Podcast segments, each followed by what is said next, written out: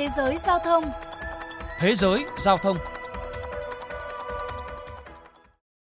Quý vị các bạn đang nghe chuyên mục Thế giới giao thông phát sóng trên kênh VOV Giao thông Đài Tiếng Nói Việt Nam. Thưa quý vị và các bạn, đại dịch COVID-19 bùng phát thời gian qua khiến ngành hàng không thế giới lâm vào cảnh lao đao. Trong bối cảnh này, thay vì xu thế đối đầu, cạnh tranh, nhiều hãng bay tìm cách bắt tay, thậm chí hợp nhất để cùng vượt qua khủng hoảng. Để tìm hiểu thêm, mời quý vị các bạn cùng nghe bài viết sau đây.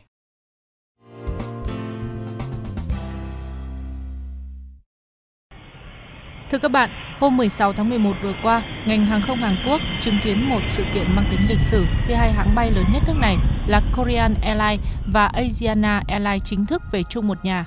Theo truyền thông xứ Kim Chi, để mua lại gần 31% cổ phần và trở thành cổ đông lớn nhất của Asiana Airlines, Korean Airlines phải bỏ ra số tiền lên tới 1.800 tỷ won, tức là tương đương với 1,61 tỷ đô la Mỹ.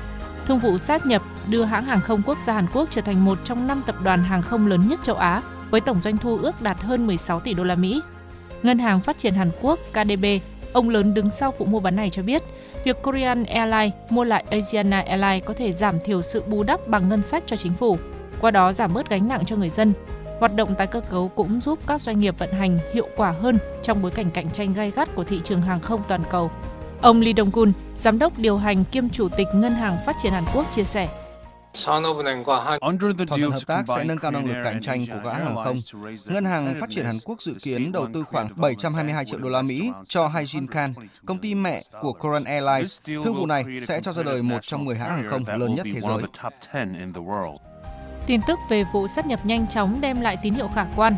Ngay trong phiên giao dịch hôm 16 tháng 11, cổ phiếu của Asiana Airlines tăng gần 29%, còn cổ phiếu của Korean Airlines và Haejin Car lần lượt tăng 8,4% và 3%.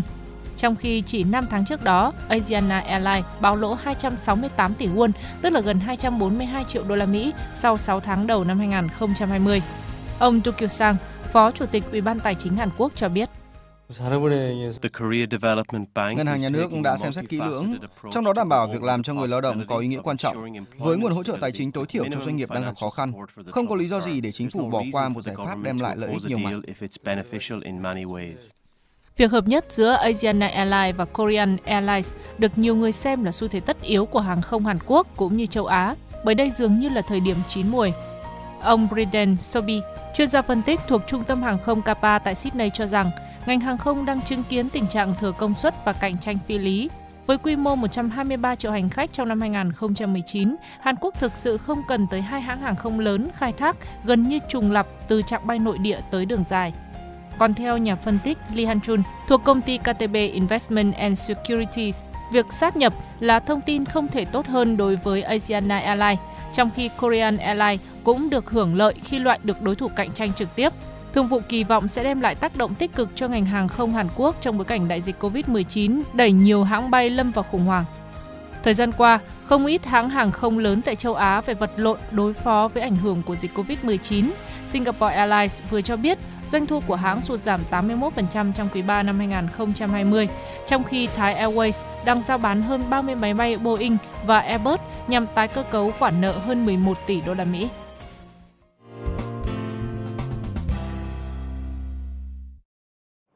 Quý vị và các bạn thân mến, đại dịch Covid-19 đang đẩy ngành vận tải hàng không thế giới vào giai đoạn khó khăn nhất trong lịch sử. Trong đó cả hàng không Việt Nam cũng không phải ngoại lệ. Sau khi dịch Covid-19 được kiểm soát tốt ở nước ta, nhiều hãng bay trong nước nhanh chóng phục hồi tần suất bay, tuy nhiên vẫn không đủ bù đắp doanh thu và lợi nhuận. Vậy câu hỏi được đặt ra, liệu các thị trường khác tại châu Á có đi theo xu hướng hợp nhất tương tự như Hàn Quốc hay không? Thống kê cho thấy, trong vài thập kỷ qua, việc sắp nhập giữa hai hãng hàng không đối thủ là cực kỳ hiếm ở châu Á. Sự kiện Korea Airlines tiếp quản Asian Airlines sẽ khó xảy ra nếu không phải vì đại dịch. Chuyên gia Brendan Sobi của Trung tâm Hàng không Kappa nhận định, một số thị trường hàng không cũng đang ở thời điểm chín muồi để hợp nhất, trong đó Philippines, Thái Lan và Việt Nam với quy mô thị trường trung bình sẽ thu được nhiều lợi ích nếu có thương vụ sát nhập. Đến đây, chuyên mục Thế giới giao thông xin được khép lại. Xin kính chào và hẹn gặp lại.